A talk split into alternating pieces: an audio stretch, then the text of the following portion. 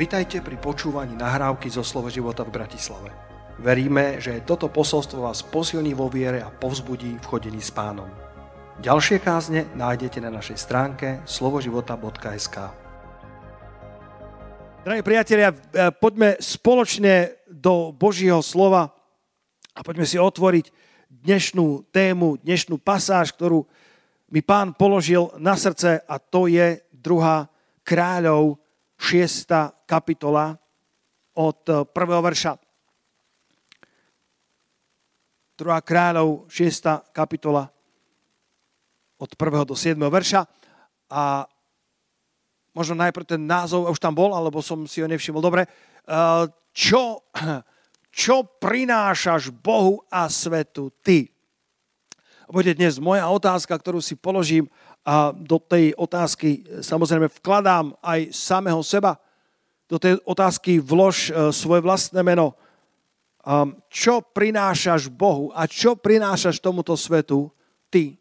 Čo všetko Boh vložil do tvojho života a čo všetko e, je, je v tvojom vnútri nakumulované od hospodina pri tvojom narodení, pri tvojom znovu narodení, pri tvojom svetom povolaní, čo by sa mohlo stať a malo stať požehnaním pre Božie kráľovstvo a pre svet okolo nás. Lebo tento svet potrebuje zjavenie Božích synov. Božie kráľovstvo potrebuje robotníkov, staviteľov, ktorí, ktorí niečo budú prinášať pravidelne, kontinuálne, konzistentne. Ako sa, ako sa hovorí o tých, o tých dvoch, ktorí chodili s tým fúrikom a, a bola to monotónna práca, hore a dole a niečo nosili. A jeden veľmi reptal, povedal si, to je tak monotónna práca bez, bez zmyslu. A ten druhý povedal, čo to rozprávaš, čo nevieš, čo staviame? Veď staviame katedrálu. Niekedy si potrebujeme znova pripomenúť, čo staviame. Že nestaviame iba pominuteľné zámky, ale svojimi životmi staviame chrám pre živého Boha. Staviame katedrálu, ak mi dovolíte ten obraz. Staviame niečo veľmi vzácne a mnohokrát tá práca sa môže javiť ako, ako monotónna, alebo sa môže javiť ako, že nedonáša to ovocie, ktoré by si očakával, ale chcem ti aj dnes pripomenúť, aby si nezabúdal na zámer, s ktorým to všetko robíš. Staviaš katedrálu, staviaš Božie kráľovstvo a Boh nás používa možno viac, ako si myslíme alebo očakávame. Od prvého verša v druhej kráľov v 6. kapitole uh, si prečítajme túto pasáž a ja som tým modrým vy, vysvietil tie myšlienky, ktoré dnes chcem z tohto príbehu vytiahnuť možno trošku inak ako zvyčajne. Zvyčajne sa zameriavam v tomto príbehu na tú poslednú časť, ale dnes sa zameriam vo väčšej miere na prvé dve časti. A synovia prorokov povedali Elizeovi, hľa, prosíme, miesto, v ktorom bývame pre tebou, je nám pritesné. Keby ste boli tu, tak poviem, povedz pritesné. Ale možno aj tam to môžeš povedať pritesné, alebo iné preklady, že príliš tesné. Dovol prosíme, že by sme odišli až k Jordánu a vzali odtiaľ každý jedno brvno a spravíme si tam miesto, aby sme tam bývali. A riekol, hľa, chodte, ktorý si povedal, prosím, poď aj ty so svojimi služobníkmi a riekol, ja pôjdem. Tak išiel s nimi a keď prišiel k Jordánu, rúbali drevo. A stalo sa, keď zotínal jeden z nich nejaký kmeň, že mu železo sekery odpadlo do vody. Vtedy skríkol a povedal, ach môj pane, a to bolo vypožičané. A muž Boží povedal, kam padlo. A keď mu ukázal miesto odťalku z dreva a hodil ho tá a spôsobilo to, že vyplávalo železo a riekol, zodvihni ho. A on vystrel svoju ruku a vzal ho.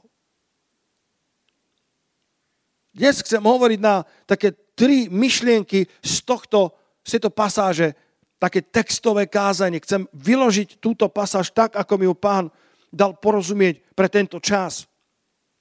Miesto, kde bývame, je nám pritesné. Miesto, kde bývame, je nám príliš tesné. To bolo v Jerichu, eh, kde mali akúsi prorockú školu. Môžeme sa možno vrátiť potom do, do toho módu Biblie, aby si možno Janka sledovala spolu so mnou tie verše, ktoré potom budeme čítať. Nechal som to na obrazovke, e, preto možno si to niekto môžete odfotiť a mám tam potom ešte jeden e, obrázok, ktorý vás môže požehnať, aby ste z toho mohli čerpať počas celého týždňa. Ale teraz mi dovolte e, začať tou myšlienkou, že Boh má pre nás pripravený rozvoj. Aj uprostred pandémie, aj uprostred krízy, Boh má pripravený rozmach. Pastor, toto naozaj? Teraz by si mal kázať iba o nádeji. A o tom som hovoril na začiatku, to bolo od Božieho ducha pre vás. Ale chcem ti povedať, že Boh má miesto rozšírenia. Možno pre tvoju firmu, možno pre tvoju službu, možno pre tvoj duchovný život. Mali tú prorockú školu v Jerichu a tá im sa stala primalou. Nech, nech sa nám stanú, nech sa nám stanú hranice, kam sme v živote došli, primalými. Nech sa nám stanú limitácie, ktoré boli doteraz našim, našim našou linkou, tou najďalšou, kam sme došli, nech sa nám stanú primalými, nech sa nám územie, ktoré sme doteraz zabrali pre pána, nech sa nám stane pritesným, aby sme mohli rozšíriť svoje hranice, aby sme mohli zasiahnuť niekoľkonásobne viac ľudí pre pána Iša Krista, pre Božie kráľovstvo, než tomu bolo doteraz. Cítite to podobne ako ja? Keď, si, keď rozmýšľaš o kresťanstve, bratia a sestry, kresťanstvo je tá najlepšia vec, ktorá sa nám kedy stala. Ježiš Kristus je to najlepšie, čo sa nám v živote stalo. Pred 30 rokmi ma našiel. A verím, že našiel mnohých z vás a urobil z vás nové stvorenia. My si to nechceme nechať pre seba. My by sme chceli rozšíriť hranice Božieho kráľovstva na celé Slovensko. My by sme chceli rozšíriť hranice Božieho kráľovstva do našich škôl, do vašich firiem, do vašich rodín, do vašich domácností, aby celá rodina bola zachránená. Ako napísala na YouTube jeden z komentárov na jednu z mojich kázní. Ja som veľmi slušne odpovedal, ale pripadá mi to celkom zaujímavé. Možno ma tá pani znova počúva, myslím, že to bola pani, a napísala, napísala v komentári, že, že, že, že tento človek príliš propaguje kresťanstvo. A tak som jej odpovedal, že v tomto, drahá pani, sa plne priznávam. Ak je toto moje obvinenie, tak k tomu nemám čo dodať. Áno, propagujem kresťanstvo, propagujem vieru v Krista, propagujem v to, že Ježiš Kristus je viac ako prorok, je viac ako učiteľ. Nie je to Jan Krstiteľ, ktorý vstal z mŕtvych, nie je to Eliáš, nie je to Jeremiáš, nie je to len dobrý guru, nie je to len dobrý morálny učiteľ, ale on je Kristus, syn živého Boha, on je ten Mesiáš. On stojí za všetko, aby si mu dal svoje srdce a svoj život. Príliš propaguje kresťanstvo, priznávam sa bez mučenia. To je moja diagnóza. A kresťanstvo v histórii prinieslo toľko dobrých vecí. Kresťanstvo prinieslo univerzity. Kresťanstvo prinieslo úctu k ženám. Kresťanstvo prinieslo toľko inovácií, toľko nádhernej kultúry, toľko uh, nádherných ingrediencií do umenia. Pozdvihlo priemysel.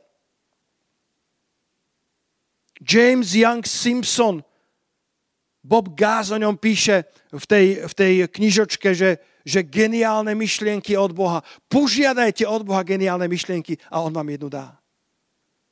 To bol človek, myslím, že narodený 1811, ktorý bol lekár a, a začal e, sa venovať e, tomu, že ľudia zomierajú na, na obrovské bolesti, pretože pri operáciách ešte nepoznali anestéziu, ešte nepoznali, eh, ako sa to povie inak, narkózu.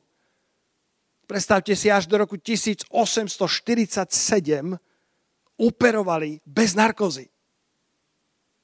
Ďaká Bohu za pána James Young Simpsona, ktorý sa začal zaobrať myšlienkou, že, že predsa musí byť iná cesta. A vynašiel chloroform a, a pomocou toho skúšal uspať pacientov a keď sa dala uspať pri pôrode svojich detí kráľovna Viktória a potom si pochvalovala účinky chlor, chloroformu, tak zrazu anestéza sa začala dostávať do lekárskych kruhov. A keď nábožní ľudia sa búrili a hovorili, či naozaj je to Boží spôsob, či naozaj je správne uspať ľudí pred operáciou.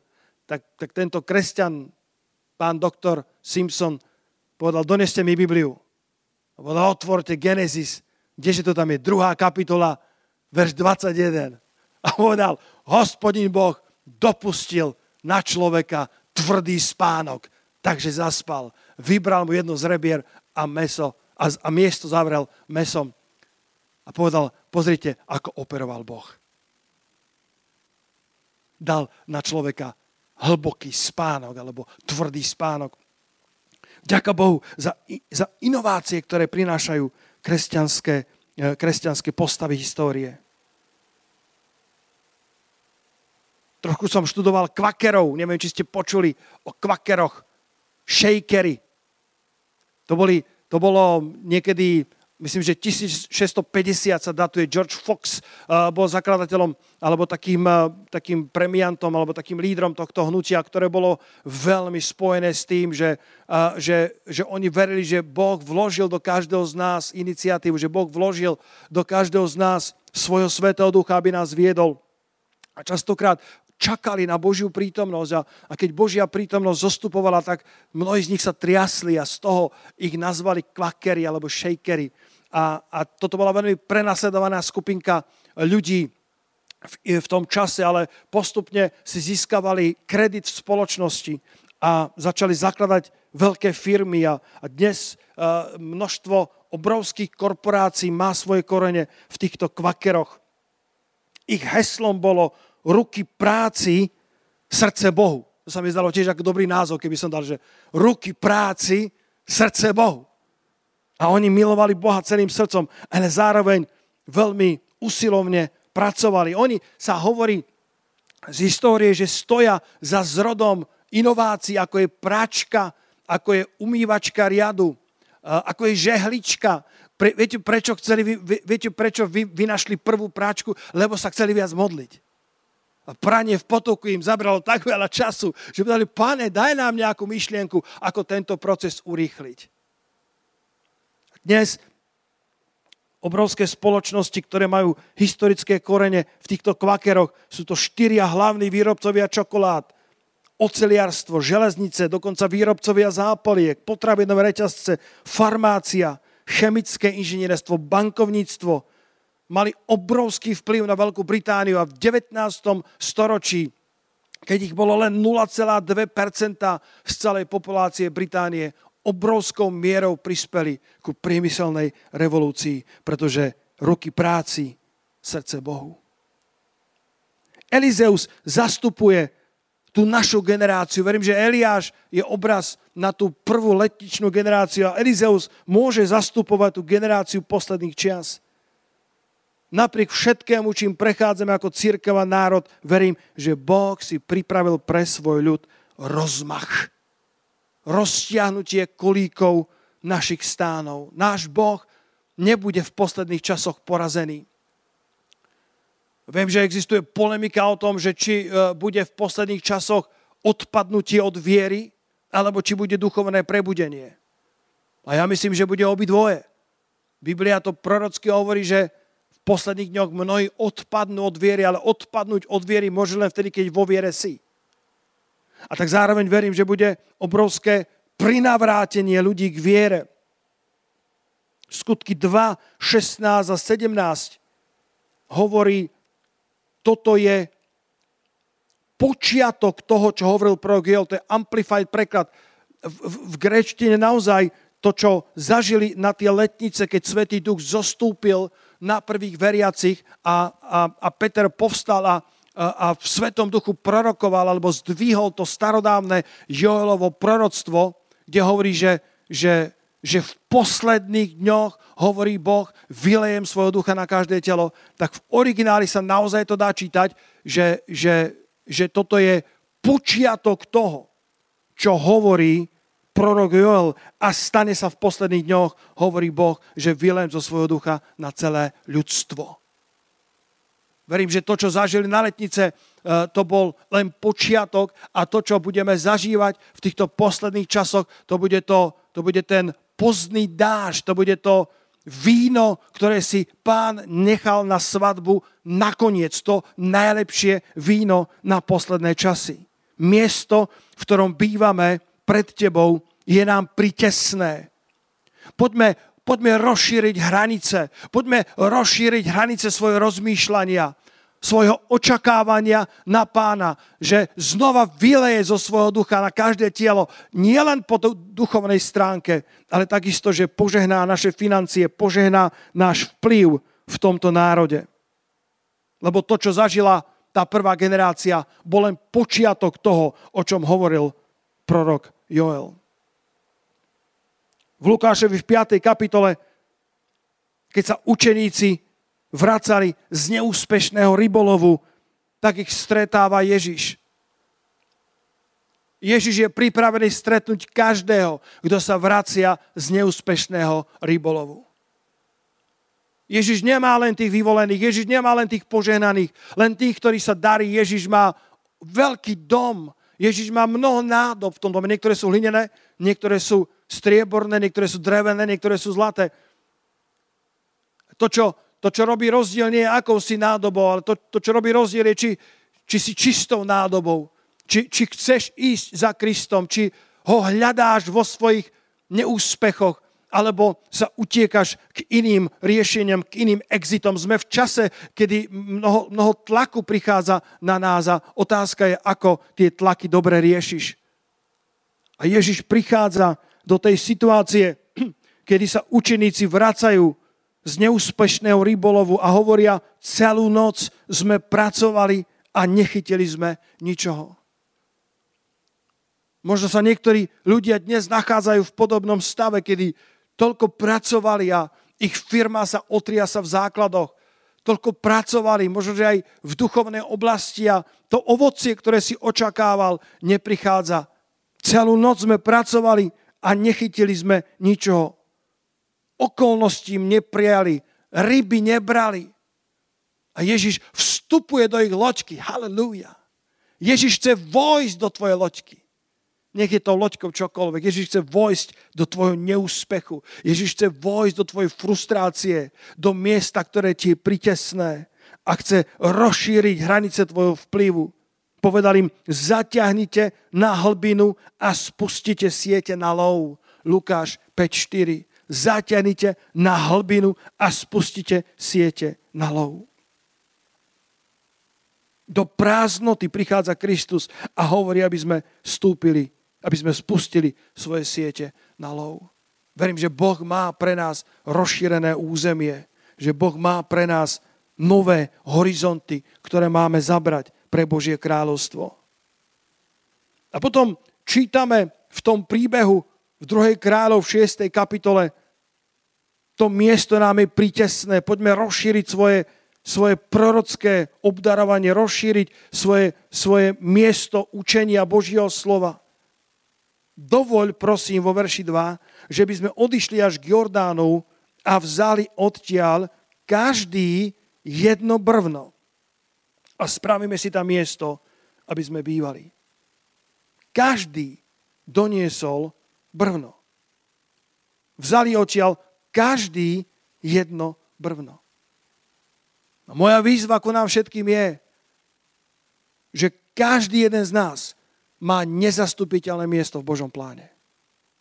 Nemalo by to byť tak, že 80% ľudí robí 20% práce Malo by to byť tak však.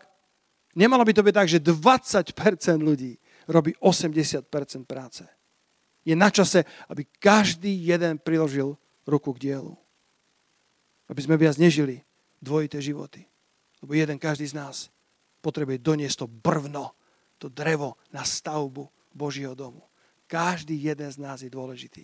Aj to málo, čo robíš, je pre Božie kráľovstvo dôležité prišiel na um, keď, keď sa narodil, môžem to povedať, uh, Rudolfovci, vy, vy, ste, vy ste vzácni, uh, starší nášho zboru Andrej, a keď sa narodil prvorodený pred 18 rokmi Joel, a je to taký úsmevný príbeh v našom zbore, tak uh, neviem, či to bola maminka alebo svokra, tak ste si volali tú radostnú zväz, že sa narodil prvorodený a, a hovoria, že, že bude sa volať Joel. A mama hovorí, Andrejko, ale Joel, čo to je za meno? pred 18 rokmi, ešte sa až tak možno nevedela. Hovorí, že mami, to je v Biblii. A zavesil. A ráno volala mama, hovorí, Andrejko, celú noc som čítala Bibliu, ale meno Joel som tam nenašla. Ona si prečítala celý nový zákon a meno Joel nájdeš v starej zmluve. Joel, už tedy si mal prorocký hlas, nedovol nikomu, aby ti vzal tvoje sveté povolanie. To hovorím k tebe, priateľ môj. Každý jeden z nás má niečo, čo má priniesť na stavbu Božieho domu, na stavbu Božieho kráľovstva. Každý jeden z nás je dôležitý v Božom pláne. Možno sa ti javí, že tvoje brvna, že tvoja práca je nepovšimnutá, ale chcem ťa pozbudiť, aby si nezabúdal na zámer, na cieľ, že staviame Boží dom, že staviame to prorocké miesto, staviame ten Boží chrám, tú katedrálu a každá jedna tvoja práca je povšimnutá v nebeskom kráľovstve. Nebuď ako, ako ten, eh, ten príbeh, ktorý spomína John Maxwell, kde uh, jeden človek z farmy pozoruje, ako, ako idú autom robotníci a po každých 20 metroch sa zastavia, a vykopujú mu a po pár minútach sa presunú o ďalších 20 metrov, vykopujú mu a porozprávajú sa, zase sa presunú ďalej. A už to nevydržal, išiel za nimi a hovorí, páni, páni, ja vás sledujem, čo vlastne robíte? A oni hovoria, sadíme stromčeky. hovorí, no ja my som videl, ale stromčeky nie. Hovorí, no problém je v tom, že ten, kto mal priniesť sadenice, dnes neprišiel.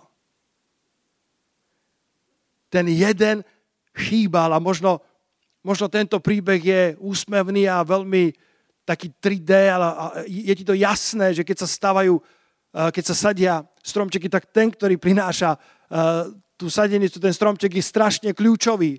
Ale chcem ťa pozbudiť, že, že aj v tvojom príbehu si veľmi dôležitý so svojou časťou zodpovednosti, aj keby nebola taká rukolapná ako v tomto príbehu, pretože celý obraz je postavený len z dobre postavených malých sklíčok celého obrazu, celého puzzle. Vieš, ako nájdeš svoje povolanie? Dajte mi tam ten, ten sofistikovaný obrázok s tými troma kruhmi, ktorých som si pre vás pripravil. Nech vás vyučím aj samého seba. Viete, ako nájdete svoje povolanie? Je to prienik tvojich hodnot, tvojich talentov a tvojich skúseností. Je to prienik tvojich hodnot, talentov a skúseností. Služba tvoje povolanie, to, čo ťa Boh povolal vykonať na tejto zemi, nájdeš tak, že, že si dáš svoje talenty, svoje hodnoty a svoje skúsenosti a ten prienik medzi tým je to, čo možno je tvojim brvnom, tvojim kusom zodpovednosti, ktoré máš donášať do Božieho kráľovstva. Hodnoty potrebuješ preto, aby si ostal na správnej ceste. Aby si si neprivlastnil slávu Hodnoty ti budú garantovať, že ostaneš podriadený autoritám a neposvetíš akékoľvek prostriedky len preto, že tvoj cieľ sa ti zdá ušlachtilý. Nezačneš sa prispôsobovať svetu. Mladí ľudia, ak chcete naplniť Božie povolanie, daj pozor, aby si sa neprispôsoboval tomuto svetu. Povieš si možno, pastor, ale veď všetci to robia. A ja ti môžem povedať s istotou, že všetci to nerobia. Vždy sa nájdú ľudia, ktorí budú žiť podľa hodnú od Božieho kráľovstva. O, pastor, všetci, uh, všetci skúšajú cigarety. Garantujem ti, že všetci nie. Povieš si, všetci žijú kompromisní. Možno povieš, možno keby si, keby si tu v sále, keby si robil prieskum uh, medzi kresťanmi, tak vždy nájdeš takých, ktorí ti kresťanstvo znechutia. Vždy by si našiel možno štatisticky jedného zo sto alebo jedného z tisíc, ktorí nežijú tak, ako majú. Ale možno ten tisíci prvý, alebo možno ten každý desiatý, alebo možno každý druhý, možno každý tretí. Garantujem ti, že žije podľa Božieho kráľovstva. Žije dobrý život na tejto zemi. A ty môžeš byť jeden z tých, ktorý si zachová svoje hodnoty uprostred tej spoločnosti, ktorá ich prekrúca. Nie je pravda, že všetci tak robia sú takí, ktorí to nerobia. Keď som bol na štátnici, a teraz sa mi pripomína, ja už som bol celkom známou uh, kresťanskou osôbkou na, na vysokej škole. Už ma, už, ma, už ma poznali ako toho, ktorý, ktorý žije inak ako ostatní. Ja som bol jeden z iniciátorov, keď som ešte nebol obrátený v prvom ročníku, Krúžkovíc viete, čo sú Kruškovice, to bola veľká party, kde sa veľmi veľa pilo. A ja som bol jeden z tých, ktorý to promotoval, jeden z tých, ktorý bol extrovertným lídrom toho. A keď som sa obrátil, bratia, sestry, hodnoty Božieho kráľovstva Boh hlboko zasadil do môjho vnútra a ja som sa odvážil žiť inak uprostred spoločnosti, ktorá si myslela, že som pošiel z umu. A teba pozbudzujem, aby si bol človekom, ktorý si chráni tieto hodnoty, lebo vtedy ti otvoria dvere, aby si mal oveľa väčší vplyv. Možno, že ľudia hovoria za tvojim chrbátom, a toto je, toto je ten moralista, toto je ten kresťanský e, fanatik, ale garantujem ti, že keď budú potrebovať pomoc, prídu za tebou. Moji spolužiaci od druhého ročníka chodili ku mne potajme na modlitbu pred skúškami aby ich kamaráti nevideli. A zaklopali a hovoria, Peter, mohol by si sa pomodliť za nás? My vieme, že ty máš protekciu v nebi. Mali pravdu? Mám tam svojho človeka. Človek Kristus Ježiš. Ten správny človek. A potom na štátniciach, kedy, kedy, sa, kedy možno nie všetci učitelia vedeli o našej viere, tak, tak sa podávalo v takej, v takej žoviálnej atmosfére šampanské a podávalo sa uh, vínko a, a už bola taká uvoľnená atmosféra. A ja som povedal, ja si poprosím minerálku. A dodnes nezabudnem, tam bol jeden pán profesor, európska kapacita v rámci hydrológie, ktorý mal takú autoritu, že čo povedal, tak platilo, tak zdvihol obočie, už starší pán hovoril, a vy ste vy, vy, vy nepijete, vy ste abstinent. Hovorím, áno, Ježiš Kristus ma oslobodil. A hodinu a pol sa nerozprávalo o mostoch, o cestách, o hydrológii, ale o Ježišovi Kristovi. Moje hodnoty mi priniesli obrovský vplyv. To druhé, čo budeš potrebovať, je talent. Každý jeden z nás má nejaký talent. Dar alebo talent, alebo hrivna, príslovia 18-16, len počúvaj z ekumenického prekladu.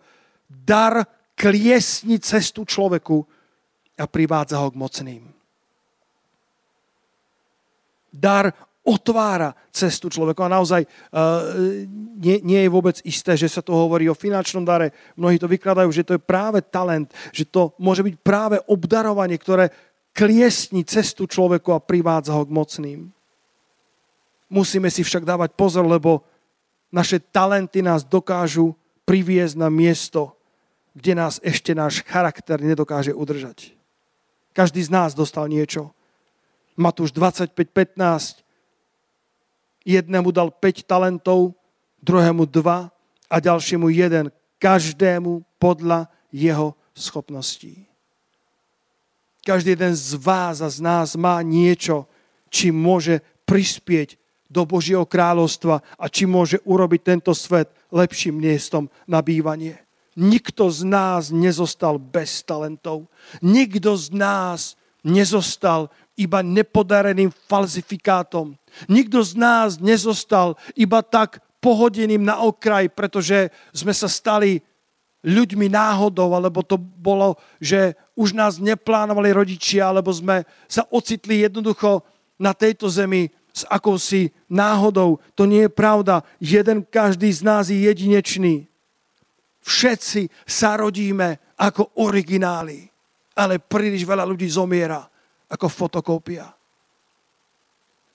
Každý jeden z nás niečo dostal podľa našich schopností, preto nemá zmysel sa porovnávať s druhými, pretože Boh ti dal nejaké hrivny a talenty podľa tvojich daností, podľa tvojich zručností a schopností a podľa toho jedného dňa bude tvoj život posudzovať. A to tretie, čo prichádza do toho, e, do toho mixu, kde hľadáš to sveté povolanie, tú službu, tie svoje časti zodpovednosti v kráľovstve Božom, ale zároveň v tomto svete sú tvoje skúsenosti. To, čím v živote prechádzaš, ťa pripravuje na službu. Boh dopúšťa v našich životoch, aby sme prechádzali aj skúškami, ktoré nás prepaľujú. Isto poznáte Dávida a Saula, ich príbeh. A, a Dávid aj Saul, obidvaja boli obrovským potenciálom pre Božie kráľovstvo. Saul na počiatku sa zdá, že bol pokorný muž. Čo poviete? Bol tak pokorným mužom, že mal nádherné v starom preklade roháčkovom, vyzeral ako kráľ, bol o hlavu vyšší od všetkých. Bol to muž, ktorý sa niesol uh, ako, ako kráľovič, ale keď ho prorok chcel povolať za kráľa, tak sa schovával medzi batožinou. Čo symbolizuje, že, že si neveril, alebo že si nebol istý, uh, či bude dobrým kráľom. Ale neskôr vieme o tom, že že Saul zlyhal a začal si stavať pomníky a začal uh, túžiť po postavení a moci.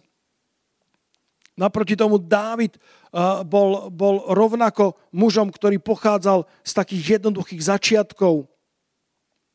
Čítame v Žalme 78, vo verši 70, vyvolil si Dávida svojho sluhu, vzal ho od ovčích košiarov, ekumenicky to tak pekne hovorí, Roháček hovorí, že ho vzal od ovčích chlievov. A potom ho priviedol, aby pásol Boží ľud Izraela s bezúhonným srdcom a skúsenou rukou ich viedol. Saul, ktorý sám seba nepovažoval za veľkého. Saul, ktorý hovoril, že bol najmenší v dome svojho otca. A, a že jeho dom otca bol najmenší v celom pokolení Benjamina a že to celé pokolenie Benjamina bolo najmenšie v celom Izraeli. Rovnako ako Dávid aj Saul pochádzali z nepatrných pomerov, nemali žiadne predispozície na kráľovanie, ale jedného dňa bol Dávid posadený na trón a stal sa predobrazom na Krista. Saul však zlyhal. Viete prečo? Myslím si, že jeden z dôvodov, prečo Saul zlyhal, je, že nikdy neprešiel prepaľovaním. Dávid áno. Dávid prešiel skúsenosťami, ktoré zocelovali jeho charakter. Aj Dávid sa mohol stať Saulom druhým. Ale Boh dopustil skúšky na Dávida a častokrát sa Dávid modlieval tú modlitbu preskúmaj ma silný Bože a poznaj moje srdce skús ma a poznaj moje myšlienky a víc, či je vo mne nejaká zlá cesta a veď ma cestou väčšnosti. Bratia a sestry, každý jeden z nás je dôležitým artiklom, dôležitou súčasťou Božieho plánu. Niečo máme urobiť pre Boha a niečo máme urobiť pre tento svet. Máme zanechať nejakú stopu. Ale na to, aby si to našiel, ti nebudú stačiť iba talenty. Áno, tie ti vedia otvoriť dvere. Vedia ťa priviesť k veľkým. Vedia ti kliesť cestu a priviesť ťa, priviesť ťa, ako to čítame, k mocným alebo k veľmožom. Ďaká pánovi za daria talenty. Ale budeme takisto potrebovať zachovať si svoje hodnoty a budeme potrebovať prechádzať dobre svojimi skúškami. Boh nepovoláva kvalifikovaných, ale kvalifikuje povolaných. Boh nehľadá medzi veľmožmi, Boh nehľadá medzi veľkými, Boh hľadá tých, ktorí sú povolaní. Boh hľadá tých, ktorí majú srdce na správnom mieste, ktorí sa modlia ako Dávid. A môžeš sa to modliť bez ohľadu na tvoje postavenie. Môžeš byť veľký v tomto svete. Môžeš byť bohatý človek. Môžeš byť vplyvným kazateľom. Môžeš byť človekom, ktorý má úžasné dary a talenty, ale nikdy sa neprestaň modliť. Preskúmaj ma. Preskúmaj ma, silný Bože. Ja sa môžem míliť, pane. Ja si môžem myslieť, že moje srdce je OK, ale ja, som nie, nie, ja nie som dobrým sudcom. Ty ma preskúmaj, pane. Ty ma preskúmaj, silný Bože, a ty poznaj moje srdce. Pane, ty ma skús, lebo len ty poznáš moje myšlienky, len ty ich vieš svojim slovom oddeliť od pliev.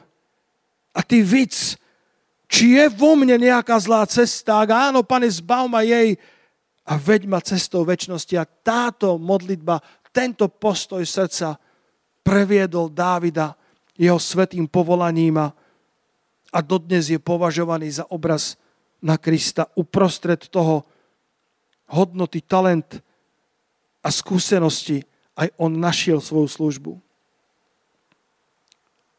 A na záver z toho príbehu, z toho textu, ktorý sme čítali, najprv sme videli, že to miesto bolo pritesné, je to úžasné vidieť, že tá iniciatíva rozšíriť to miesto nevyšla z Elizea, ale z jeho učeníkov. Keď by takto bolo v Božom ľude, že, že naše srdcia túžia po rozšírení kráľovstva, že, že je to, že je to ako, ako uh, niekde to mám napísané uh, v, v žalme, uh, tu je to žalm 110, verš 3, ľud tvoj je samá ochota v deň, keď povedieš svoje vojsko. Keď by tak bolo v Božom ľude, že jeho ľud je samá ochota v deň jeho vojennej moci.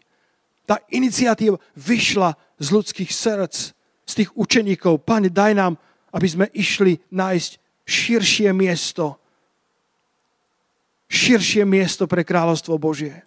A potom čítame, že každý jeden vzal svoje brvno a doniesol na stavbu toho Božieho stánku, toho Božieho domu. A na záver čítame, že keď zočínal jeden z nich nejaký kmeň, že mu železo, sekero, sekery odpadlo do vody. A chcem ti povedať, ak niečo robíš pre Božie kráľovstvo, môže sa stať, že sa otupí aj tvoje ostrie. To ostrie sa dá otupiť iba pri práci. Ak mi to dovolíte takto vykladať, to, eh, to padnuté železo sekery môže znamenať, že, že naše ostrie, možno ostrie modlitby bolo otupené, možno ostrie seba disciplíny bolo otupené, možno ostrie lásky k ľuďom bolo otupené. Nie si povolaný iba ľuďom odpúšťať, si ich povolaný milovať. Si ich povolaný nepočítať ich krivdy. Neviem, aké fajly, aké fascikle máš vo svojej mysli. Možno, možno máš fascikel, kde kde, kde počítaš všetky krivdy svojho manžela, manželky alebo svojho spolupracovníka, ale skutočná láska agapé, o nej čítame, že nepočíta krivdy, nezhromažďuje krivdy, spaľuje tie fajly, tie fascikle, tie hrubé dosky a namiesto toho, ak už sa máme súťažiť, ak už máme súperiť, poďme súťažiť a súperiť v láske Kristovej. Halelujá. Poďme súťažiť v tom, kto prvý bude, uh, bude uh, pozitívnym človekom, kto prvý prejde tú extra mílu. Ako povedal uh, ten slávny autor, povedal, z jedného komplimentu, ktorý bol myslený úprimne, dokážem žiť dva mesiace. O aké povzbudenie, keď prichádza Božie slovo. Aké povzbudenie, keď do tvojej tmavej komory, do tvojho tmavého tunela niekto prinesie slovo povzbudenia. Tak je napísané, že ak už máme prinášať slova, nech sú to slova potešenia, nech sú to slova povzbudenia. Aby sme znova pomáli naostriť to ostrie tým, ktorým to ostrie bolo otupené. Všimni si verš 6 Prorok povedal, ukáž mi miesto. On odťal kus dreva a hodil ho ta a spôsobil, že vyplávalo železo. Naše železa pod tlakom gravitácie, naše ostria pod tlakom tohto sveta majú tendenciu padnúť do močarísk, majú tendenciu uh, stratiť, stratiť to, uh, tú, tú ostrosť a budeme potrebovať Golgotský kríž, aby sme znova naostrili svoje ostria. Verím, že to drevo, ktoré hodil na to miesto, symbolizuje drevo Golgotského kríža. Neviem, čo všetko si stratil počas pandémie. Neviem, ktoré ostria boli utop, od, otúpené u teba, ale chcem ťa veľmi povzbudiť, aby si utekal so svojimi tupými sekerami ku Golgotskému krížu. Lebo to drevo kríža dokáže znova vrátiť vášeň späť dokáže znova vrátiť lásku k ľuďom späť, dokáže znova vrátiť vášeň ku stavbe Božieho domu späť. Bratia a sestry, nemôžeme žiť iba sami pre seba. Nie sme stredobodom vesmíru. On je stredobodom vesmíru. A práve teraz potrebujeme znova nabrúsiť svoje zbranie, svoje nástroje, pretože tento svet bude na tom horšie a horšie. Biblia hovorí, že ten, kto zvodí, aj ten, kto je zvedený, pôjdu do horšieho. Tento svet na tom nebude lepšie a lepšie. Áno, navonok sa bude hlásať pokoj a bezpečnosť. Myslím, že to je niekde v preambule organizácie Spojených národov. Je to, je to, nás to ešte učili na, na, na vojne, keď som bol e, e, povolaný a, pripravoval som sa na poddôstojnickú e, či dôstojnickú službu, tak nás to normálne učili, že, že tam je napísané, že pokoj a bezpečnosť. Presne ako prorokuje Božie slovo náš pán, že v posledných časoch sa bude hlásať pokoj a bezpečnosť. A kdokoľvek to bude prinášať, bude, bude adorovaný, bude vynášaný na piedestál to bude možno živná pôda pre toho bezbožníka, ktorý bude mať v sebe ducha Antikrista, ktorý má povstať v posledných časoch. Ale uprostred tej pozlátky pokoja a bezpečnosti svet bude spieť do horšieho.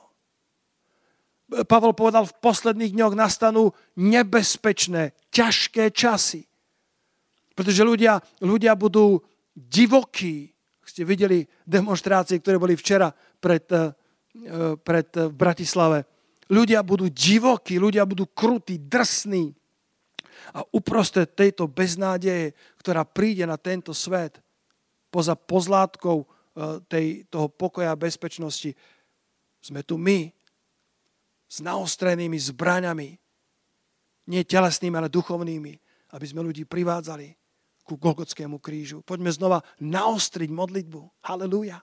Poďme znova naostriť ten, ten, ten edge, to ostrie Božieho slova, tak, aby sa to dotýkalo ľudských srdc.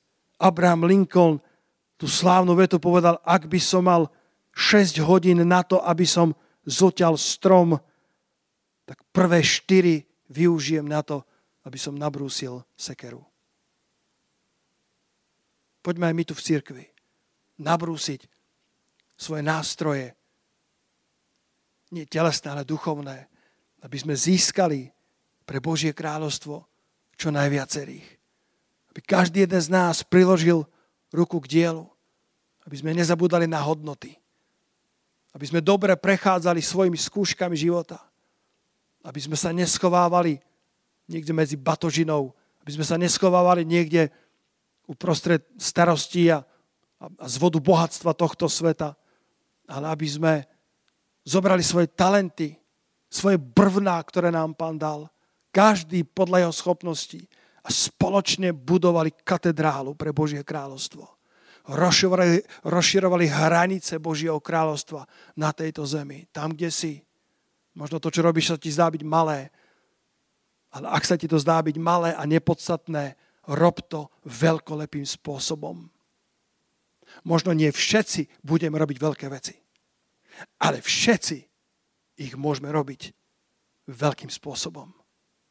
Možno nie všetci budeme v novinách, v časopisoch, na, nám, na námestiach, na štadiónoch. Možno nie všetci eh, budeme ako Simpson, ktorý vynašiel narkózu. Nie všetci budeme ako niektorí kvakery, ktorí eh, založili obrovské, dodnes prosperujúce firmy. Ale všetci to, čo robíme pre Boha, môžem robiť veľkolepým spôsobom. Čokoľvek robíte, robte z duše ako pánovi. Robte to excelentne a robte to na jeho slávu. A spoločne vystavíme katedrálu pre nášho kráľa na tejto zemi. Rozšírime hranice Božieho kráľovstva. A tie najťažšie časy, ktoré na tento svet prichádzajú, sa môžu stať tými najlepšími časmi pre církev. Neprajeme si ťažké časy, nežiadame si ťažké časy, ale oni prídu, lebo Biblia ich prorocky predpovedá. V akom stave bude církev, keď sa budú otvárať ľudské srdcia, keď ľudia budú splašene behať sem a tam, ako je napísané, budú vystrašení, nevediac, čo sa bude diať, zmrtvajú od strachu, je napísané v posledných časoch. A tam budeme ty a ja, aby sme mali nabrúsené nástroje Evanielia a boli pripravení tým ľuďom poslúžiť a spoločne vystavať chrám pre Božie kráľovstvo na tejto zemi. Lebo v posledných časoch Boh slúbil, že vyleje zo svojho ducha na každé telo. To, čo sme videli v skutku apoštolov, bolo slávne, nádherné, ale podľa prorockých predpovedí je to len počiatok, to najlepšie víno si pán nechal nakoniec.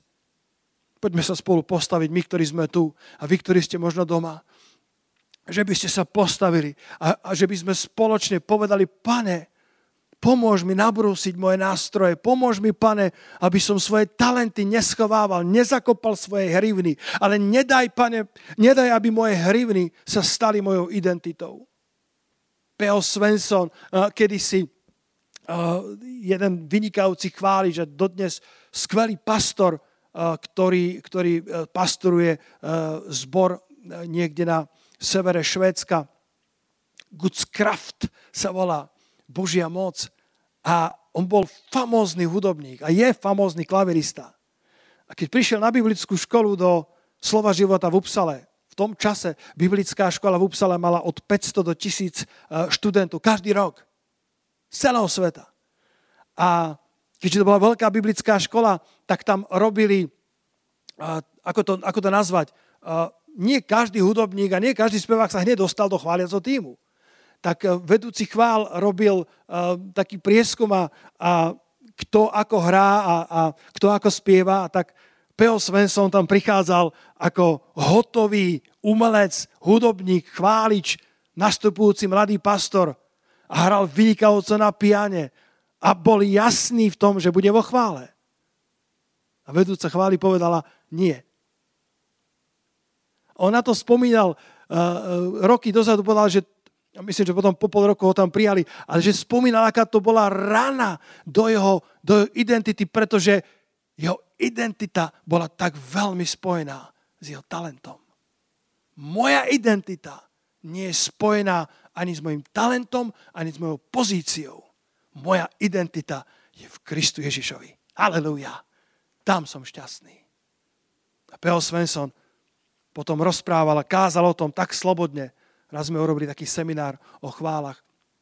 A povedal, tvoj talent by mal byť tak ponorený v oleji pomazania a ponorený znova a ponorený znova a ponorený znova až do chvíle, až do momentu, keď ho vyťahneš, nikto nevidí talent, ale olej pomazania a potom prinášame svoje brvná, prinášame to, svoje talenty, prinášame svoje dary, lebo každý z nás niečo má, niekto 5, niekto 2, niekto 1, podľa našich možností.